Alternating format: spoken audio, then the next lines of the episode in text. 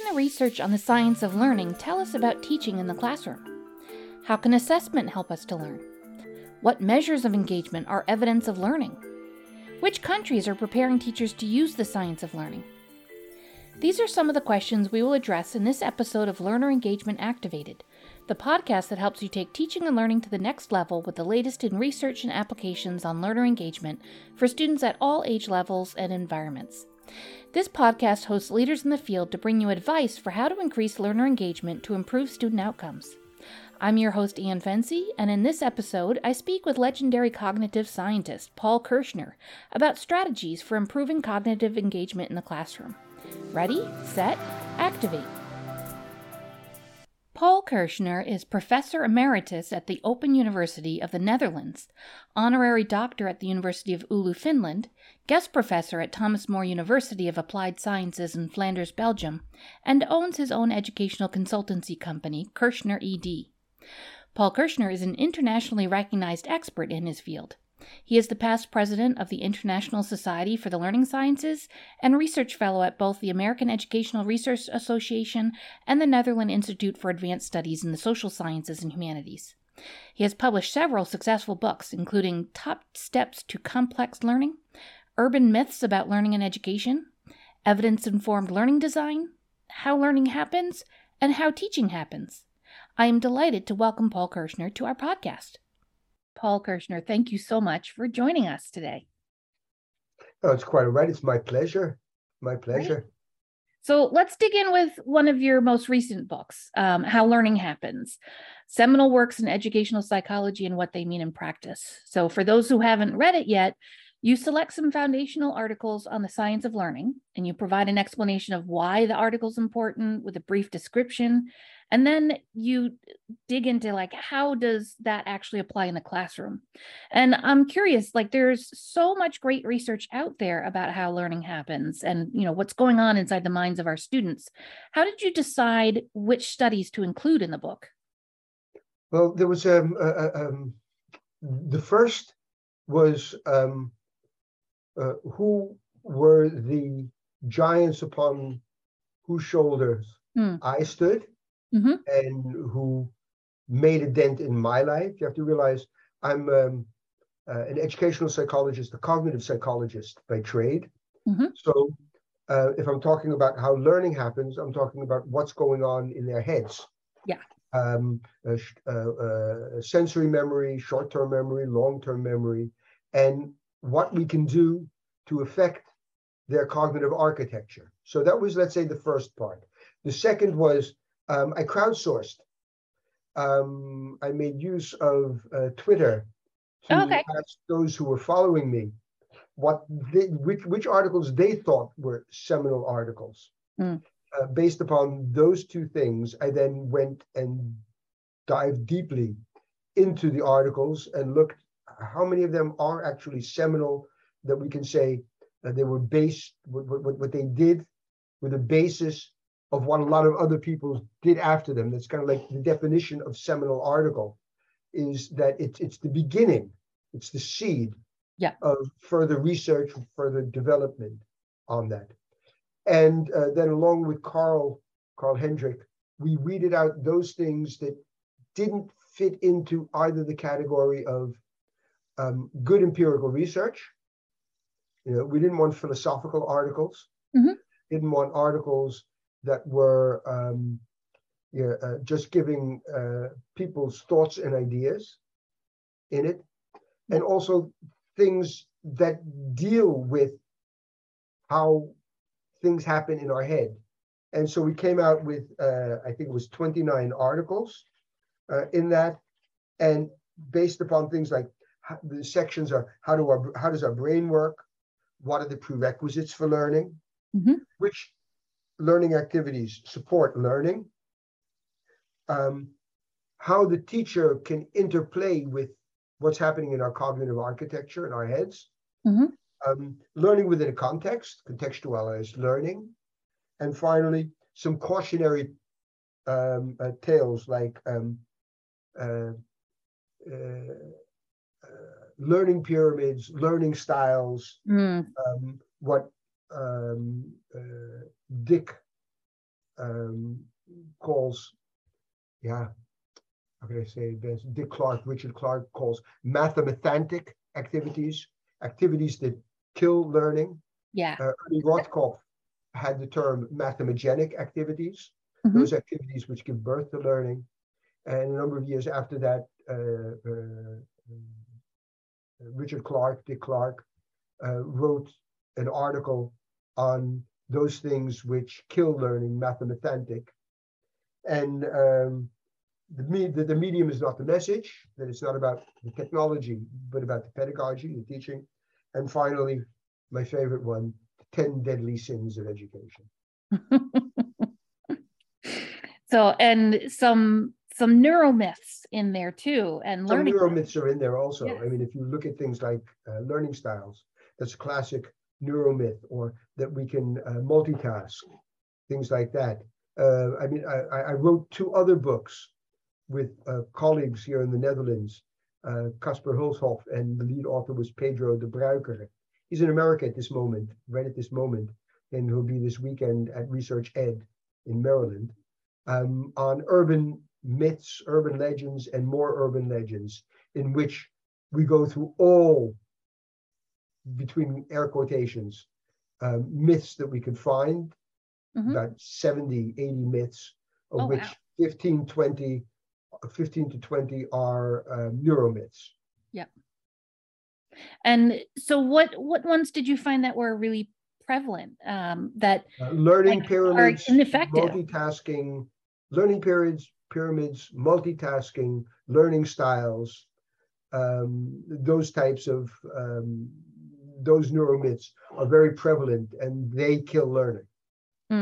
well but how how do you talk to people who have been you know like educators who in their own education program when they were certified they learned about learning styles? Like how do you help them to let go of those kinds of beliefs Um, that's very, very hard. If I could put it in one or two sentences, you could probably either uh, ask uh, the Nobel Committee to give me a prize, or you could ask the Pope to um, nominate me for sainthood. yeah Um, uh, what I try to do is I try to make it through examples, but primarily analogies, which Mhm. they can really understand themselves and they can relate to themselves, Mm, um, to show them the absurdity of what they're thinking. It's kind of like, okay, we have a kinesthetic learner. How are you going to teach him how Bach sounds or how a, uh, a painting by Vincent van Gogh looks like?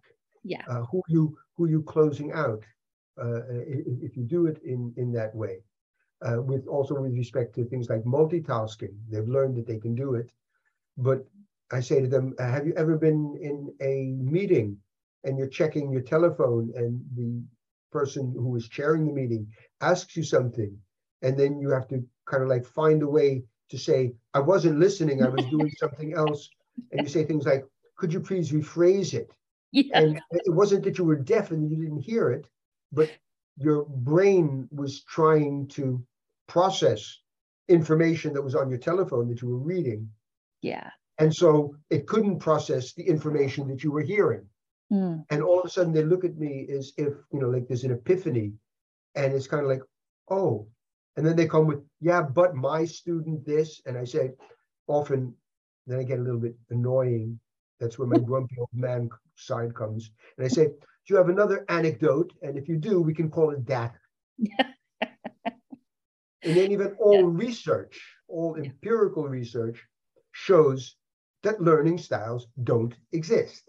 Mm. I can give you a, a whole one hour uh, presentation on the data behind that and shows that it doesn't work. mm. so what's what's the danger though of holding on to these beliefs You well, you will um, you give parents and students well it depends upon which belief. Mhm. I mean, if we talk about the uh, uh, the belief of uh, multitasking, Mhm. or let's take a different one, the learning pyramid, which Yeah. says you'll only remember five percent of the things I tell you and ten percent of the things that you read, up to seventy or eighty or ninety percent, depending on who thought up the newest learning pyramid. Uh, the idea is you'll think that um, uh, only learning by doing is the way to learn, or by telling it to another. Mm-hmm. And I say, well, if that's the case, who taught it to you? How did you learn it? Um, uh, it, it, it, kind of tells you that there's only one good way of teaching. Mm. all of the other ways are bad. But yeah, sometimes telling people something is the most effective, efficient, and enjoyable way of, of, of getting access to new information. Mm-hmm. Um, sometimes uh, reading it or sometimes seeing it in action in a video but it depends upon quite a lot of different things so if you if you make use of that what you're doing is you're limiting your possibilities for uh, the tools that you can use the pedagogical techniques that you can uh, apply. If you have this blind idea that only by doing it yourself is the way to learn it. And usually doing it yourself is the worst way to learn it. Because you're learning you're you, you don't know what you know and what you yeah. don't know. So doing it yourself learning by discovery has been shown to be one of the worst ways of learning it leads to the least learning it's the least efficient mm. and when hmm. somebody finally discovers a possible answer doesn't have any idea how she or he got there and starts the next problem again with trial and error what mm. we call uh, what i would call a, a weak means ends problem solving approach. Yeah, yeah. And, you know, people who have discovered things, they didn't do it on their own. They, you know, were were working with other people. Well, usually the people who discovered things were experts. Yeah. That's yeah. the epistemology of the expert. That's not the pedagogy of the learner. Yeah. I mean, uh, uh, uh, um, Vincent van Gogh, as you would call him, Vincent van Gogh, as I would call him, with his impressionist style began by painting houses and still lifes. Mm. Yeah, he became an accomplished painter, and then he branched out. Mm. Um, uh, if you look at uh, all of these people who who came up with these epiphanies, mind-shattering things, they did it from a, a position of knowledge, yeah, of expertise, and they discovered new things. You don't get I, have never heard of a 12 year old with a nice idea who got a Nobel Prize. it's usually a very accomplished scientist. Yes. That yep. got a Nobel Prize in medicine or physics or chemistry. Yep. And they discovered new things based upon what they already know. Mm. What you know determines the rest. Being creative is being creative and, and, and doing something that's worth worthwhile and you do that if you have knowledge to do that. Yeah. Yeah, because experts and novices approach content differently and differently. students like little little experts because they're not yet. They're not. That's one of the chapters in how learning happens and mm-hmm. that's that a learner is not a little expert. A novice is not a little expert. Not only they have less knowledge, but they also their schemas in their heads are different. They see the world differently. The way I see the world as uh, an experienced cognitive psychologist mm-hmm. is quite different than a first year cognitive psychology student. Mm.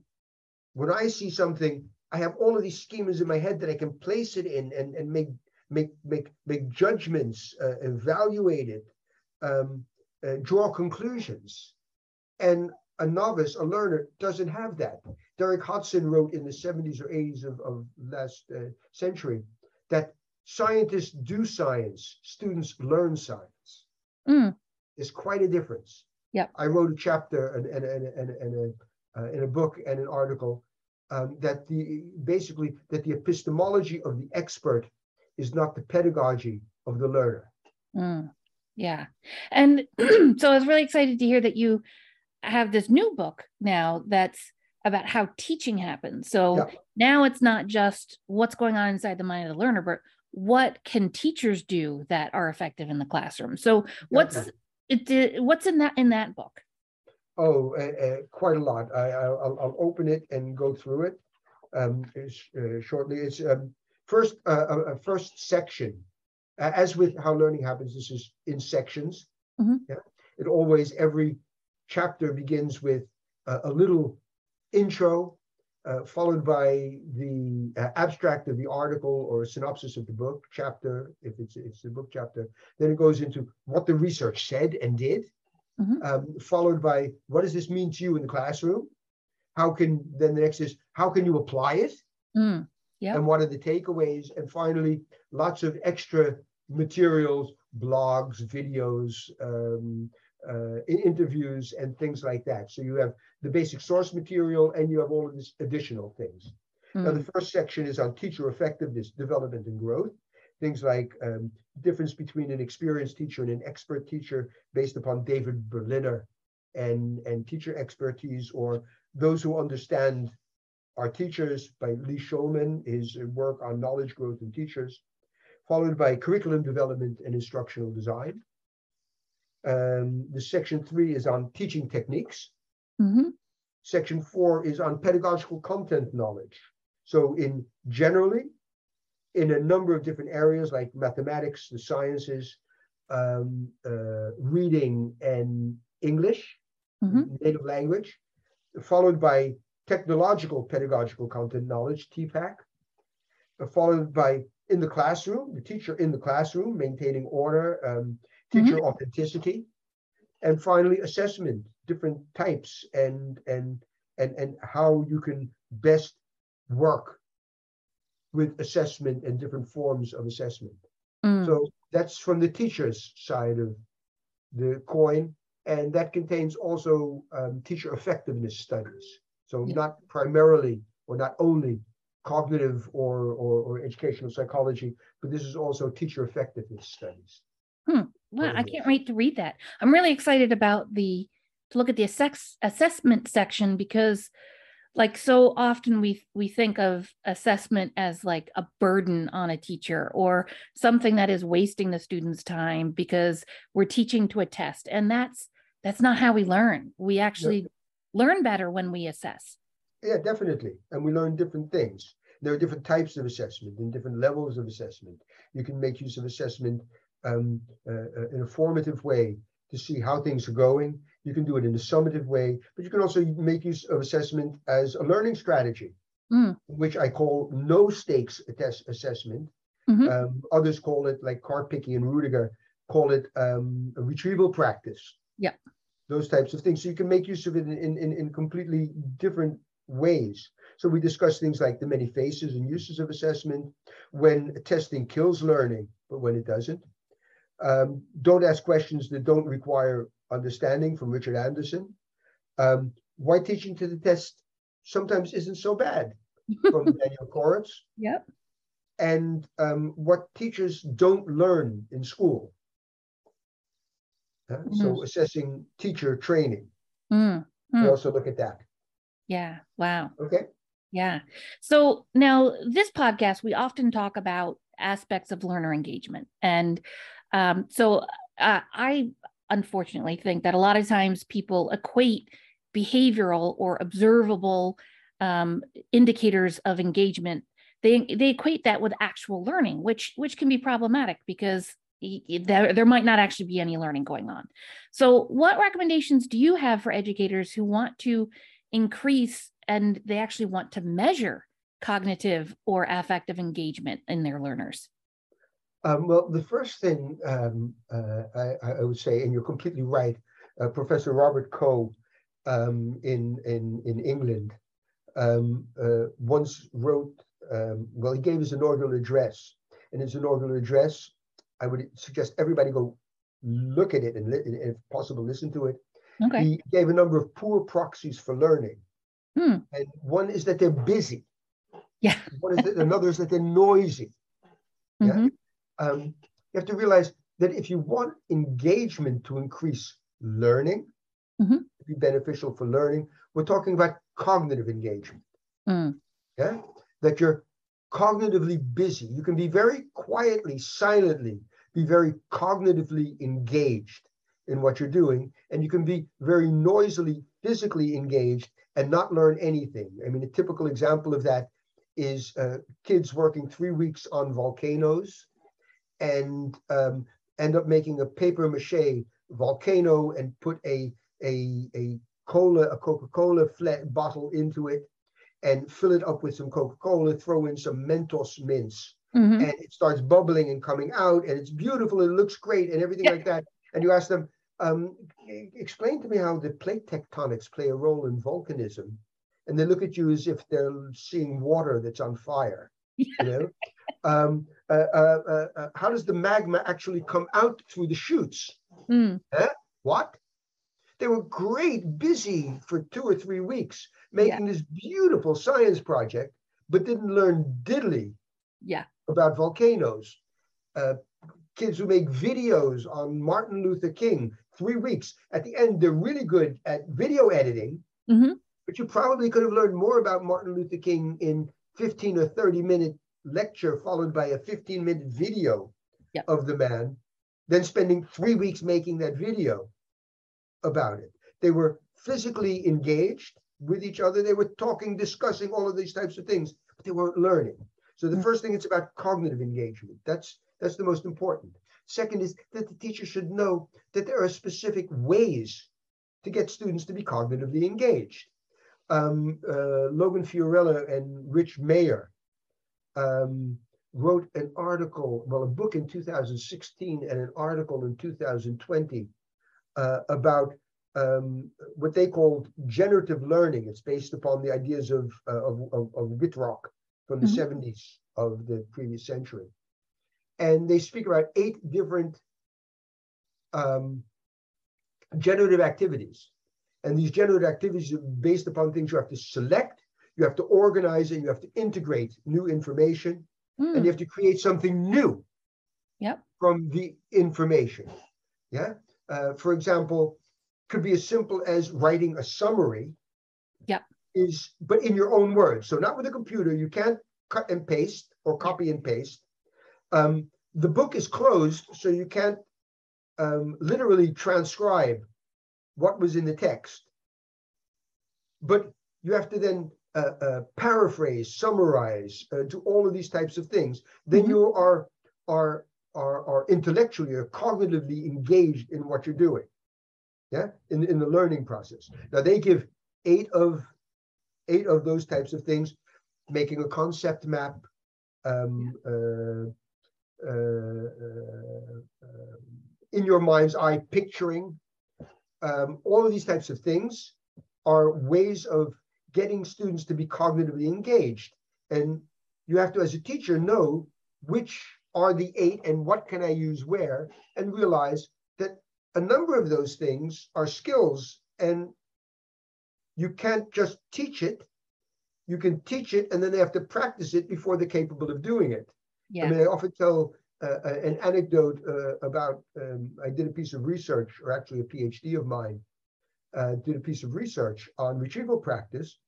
And before the 2013 um, uh, study by John Dunlosky, Dunlosky um, we thought that summarizing would be a great way to make use of retrieval practice. They're cognitively engaged. Mhm. Yep. Um, they have to retrieve it from their long-term memory. Um, uh, those types of things, and it didn't work. And I said to my PhD student at that moment, "From let's take a look at the summaries that they made." And these were kids in their junior and senior years of, of an academic high school, Mhm. and the summaries were horrific.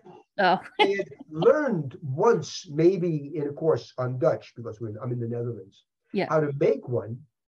Maybe did it once or twice under tutelage of the teacher, and for the rest, they never made use of it. The history teacher never asked them to do it and checked what they did. The biology teacher never did that. The art appreciation teacher never did that. Uh, the shop teacher never did that. And as a result, we assumed that students could write a summary, but they couldn't. Now, if you're not Mm. capable of writing a good summary, Yep. then the generative activity of writing a summary will not help you learn. You first have to learn how to write a summary. So a mistake that we often make is we assume that because students have been taught it once and practiced it once, that they can do it. Mm. It's a skill. And just because they're 17 years old and in, in, in juniors or seniors in high school doesn't mean that they can do those types of things. Same thing with, with, with, with the concept map. Um, it, making one is really, really hard. You have to learn how to do it. You have to be Yeah. scaffolded in your process. So the whole idea is, is, is, is have them acquire the skills and make use of those skills and be cognitively engaged with what they're doing. And the best way to cognitively engage students is have them create new things from the things that you've taught them. Hmm. Yeah. But in their mind. Yes. And the way mind. to see whether or not they're engaged is to see what they've produced. Because yep. there are artifacts that you have, summaries, concept maps, questions they would ask themselves, uh, that they would ask others.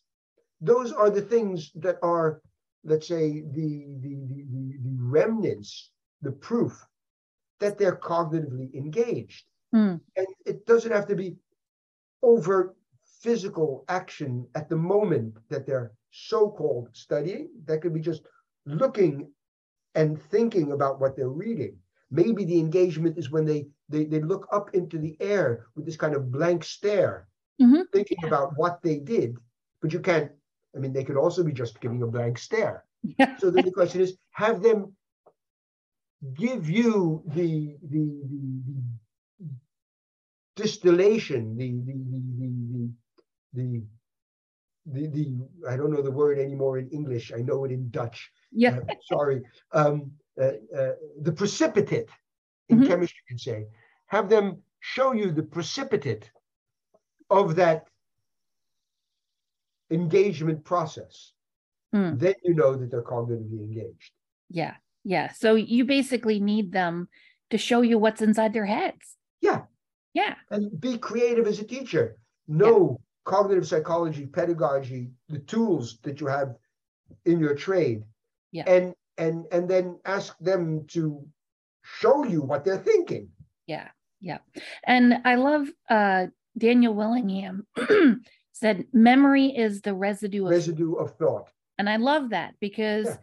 you we want our students to do things, but no, we should have them like our goal should be to get them thinking with all of these. Thinking is also doing, but you're not looking for something uh, uh, an overt, uh, um, uh, visible behavior. Mm. Thinking is an activity. Yeah. If they're thinking, they're incredibly engaged with the materials. Yeah. That's the type of engagement I want my students to have. Yeah.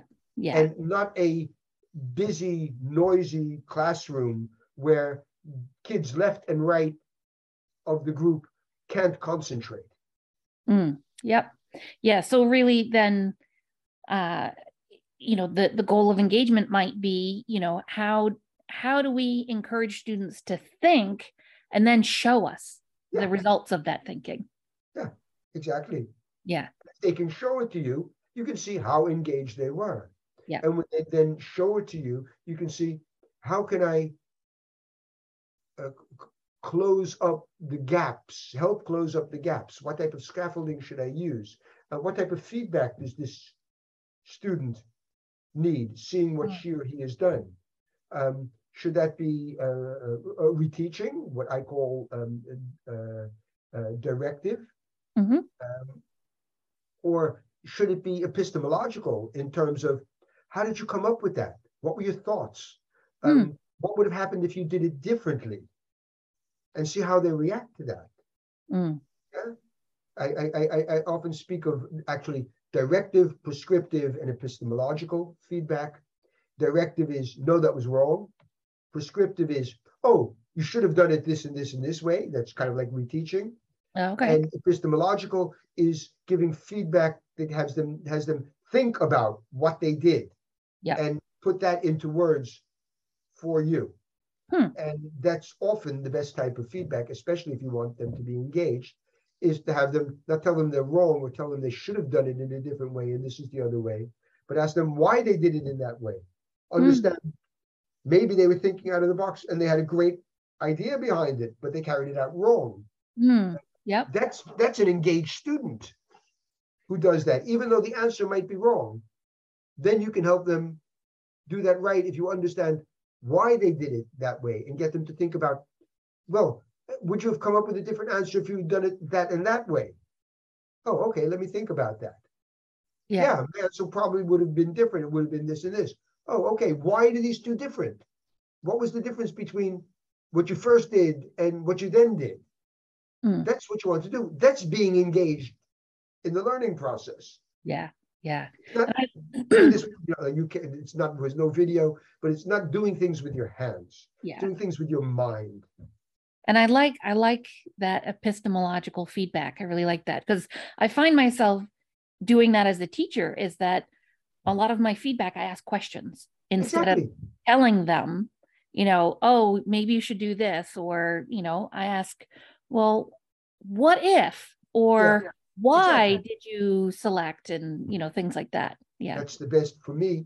If you can do that, if the learning material uh, uh, allows it, the, Mhm. or their their age or whatever, that's the best for me type of feedback Mm. that you can give them. Yeah. Yeah. So um, you know, I'm I'm also interested. You live in the Netherlands. Yeah. Um, and you uh study teachers, uh teaching teachers in in the Netherlands too. And so I'm curious about like what what differences um or similarities do you see between the United States and the Netherlands or you know other other countries around the world? Are we are we all facing the same kinds of things? Yes. The Yeah. similarities are just as negative in that the teacher training colleges don't teach things like how students learn Okay. and what pedagogies work. They teach them myths and ideologies and philosophies. Um, uh, you, you, you see the you see the same types of things. Um, the Netherlands is just on the one hand a little bit simpler um, because we don't have 50 provinces and that each province can do whatever it wants Yeah.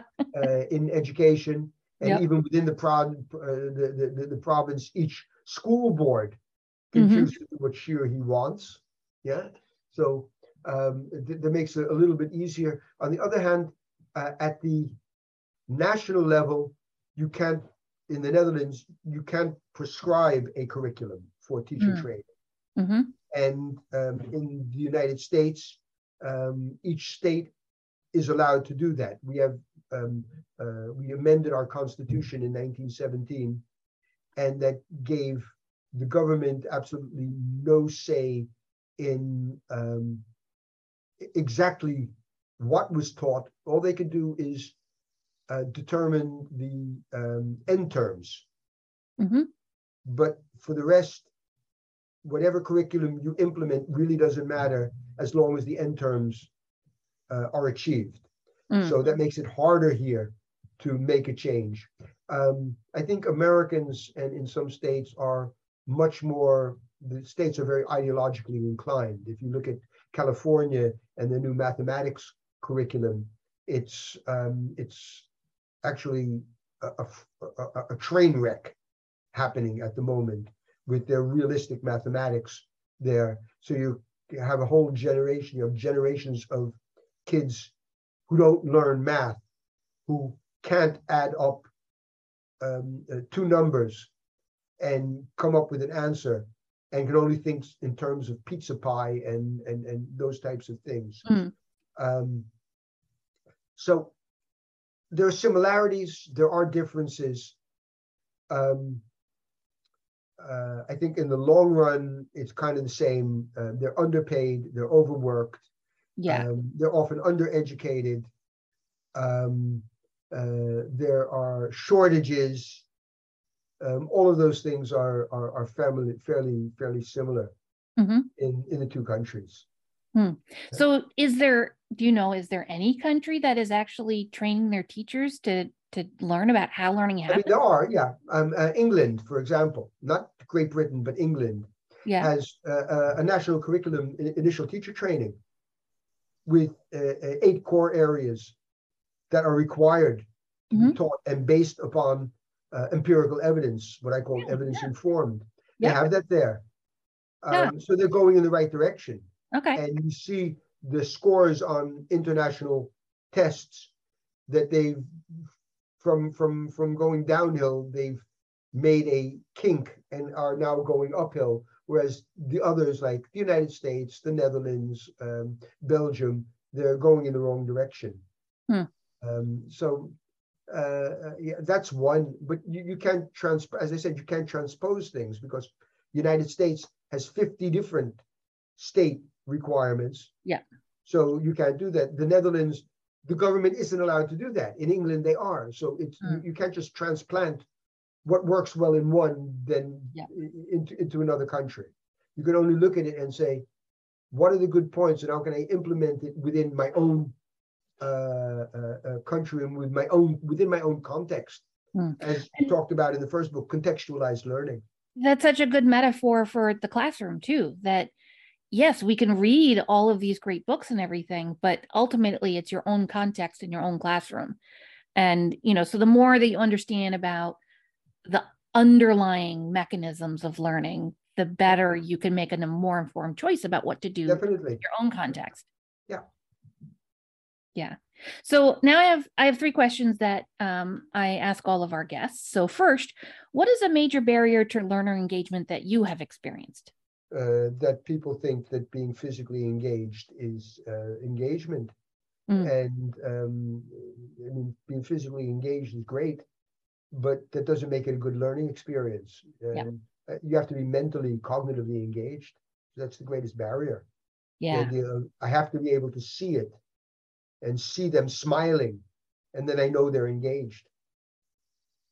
Maybe they're enjoying it, but they might not be learning anything. Often that's the case. yes. Yeah. And students are notoriously terrible judges at their own learning. judgment of learning um, we call that the the the Dunner uh, Dunning Kruger Yeah. um, uh, effect that um, uh, ignorant people I don't mean in the pejorative way but ignorant people are ignorant of their own ignorance Exactly. Yep. you know, Yeah. if you don't know anything it's really hard or you don't know much it's very hard to gauge estimate how much you know Mm, Exactly. And um, experts are notoriously on the safe side and constantly say, well, I don't know so much. And uh, novices are notoriously on the other side, thinking they know a lot more than they know. Yep. Which is why assessment is so important because Exactly. then you get a real, you know, measure of what they know. Yeah. Yeah. So my next question is about the future. What Yeah. should we start thinking about or exploring in our discussions on learner engagement that is not fully being addressed yet? Um, I think we discussed it already, and that's how you can see the residue of that thought. Mm, Um, what techniques do you have at your disposal um, to see whether or not there was actual positive cognitive engagement? mhm. And I think that that's something we have to think about. We should be thinking about. We should have thought about. And if I say we should have thought about it, that means we should be thinking about it in the future. Yeah. And I love, I don't know if you know of the Project Zero at Harvard, where it's all about thinking and about thinking routines and thinking strategies. And, um, you know, I'm just discovering and exploring all of that because, you know, that's the kind of engagement that I think is is really important is like actually actively having something going on in the mind of Yeah. the learner. Yeah. Exactly. Uh, Project Zero. I'll check it out. Thank you very much. Yeah, yeah, definitely. Um, so as we wrap up, my final question is what is the one thing you want people to remember from this conversation about learner engagement? Yeah, I'm, I think I'm becoming very redundant. Yeah. that um, the one thing I want them to take away is the only type of engagement that actually leads to learning is cognitive engagement. Hmm. Yeah, you can talk about effective engagement, liking something, Mhm. but that doesn't mean that you're learning. Um, we know from research that motivation, while important for learning, doesn't lead to learning. Mhm. Learning, having success, achieving success, experiencing success in your learning leads to motivation to learn more. Exactly. The other way around. It's the other Yeah. way around. It's it's it's not um, uh, reciprocal. It's not causal from motivation to learning. Again, motivation is important. A teacher should do her or his best, their best, to um, motivate Mhm. learners.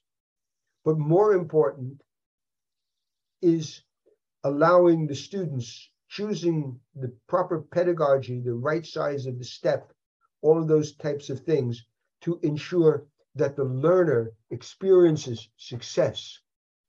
I have my holy trinity, and that's teaching should be effective, efficient, and enjoyable. And enjoyable doesn't mean fun. Yes. It means having a feeling, uh, uh, um, giving the learner a feeling of accomplishment, Mm. that, that they can do more after the lesson than they could beforehand, that Yeah. they've become more efficacious. The more, the, the, the, that is what you should do effective, efficient, and enjoyable. Ah, I like Not that. all learning is fun. Yeah. But learning, Or easy. uh, what? Or easy. Or Easy, easy, no. yeah. Um, desirable difficulties, making Yeah. things hard in a good way Yeah. is a, a nice article. Making things difficult in a in in in in a, in a, in a, in a good way is a really nice article from uh, Robert and Elizabeth Bjork. Hmm. Yes. Yeah. So that would be what th- th- Yeah. that, that would be the takeaway. Yeah, that's wonderful. So I I really appreciate this time with you. Um, and I'm really excited to look at your new book on how teaching happens because I um I am fascinated about everything that's going on inside the mind. And I'm really excited to see that you've pulled together a lot of research on what's actually happening in a classroom that supports that. Exactly. Okay. Yeah, yeah. I'd say I. Uh, uh, uh, uh, click and clack. The Tappet brothers would say, um, now over to the shameless commerce division. Um, uh, if you haven't bought How Learning Happens, buy it. And if you've bought it and you haven't bought or looked at How Teaching Happens, do the same. Yes, yes. All right. Thank you so much, Paul. Okay, take care. Thanks for, for interviewing me. Thanks for this podcast.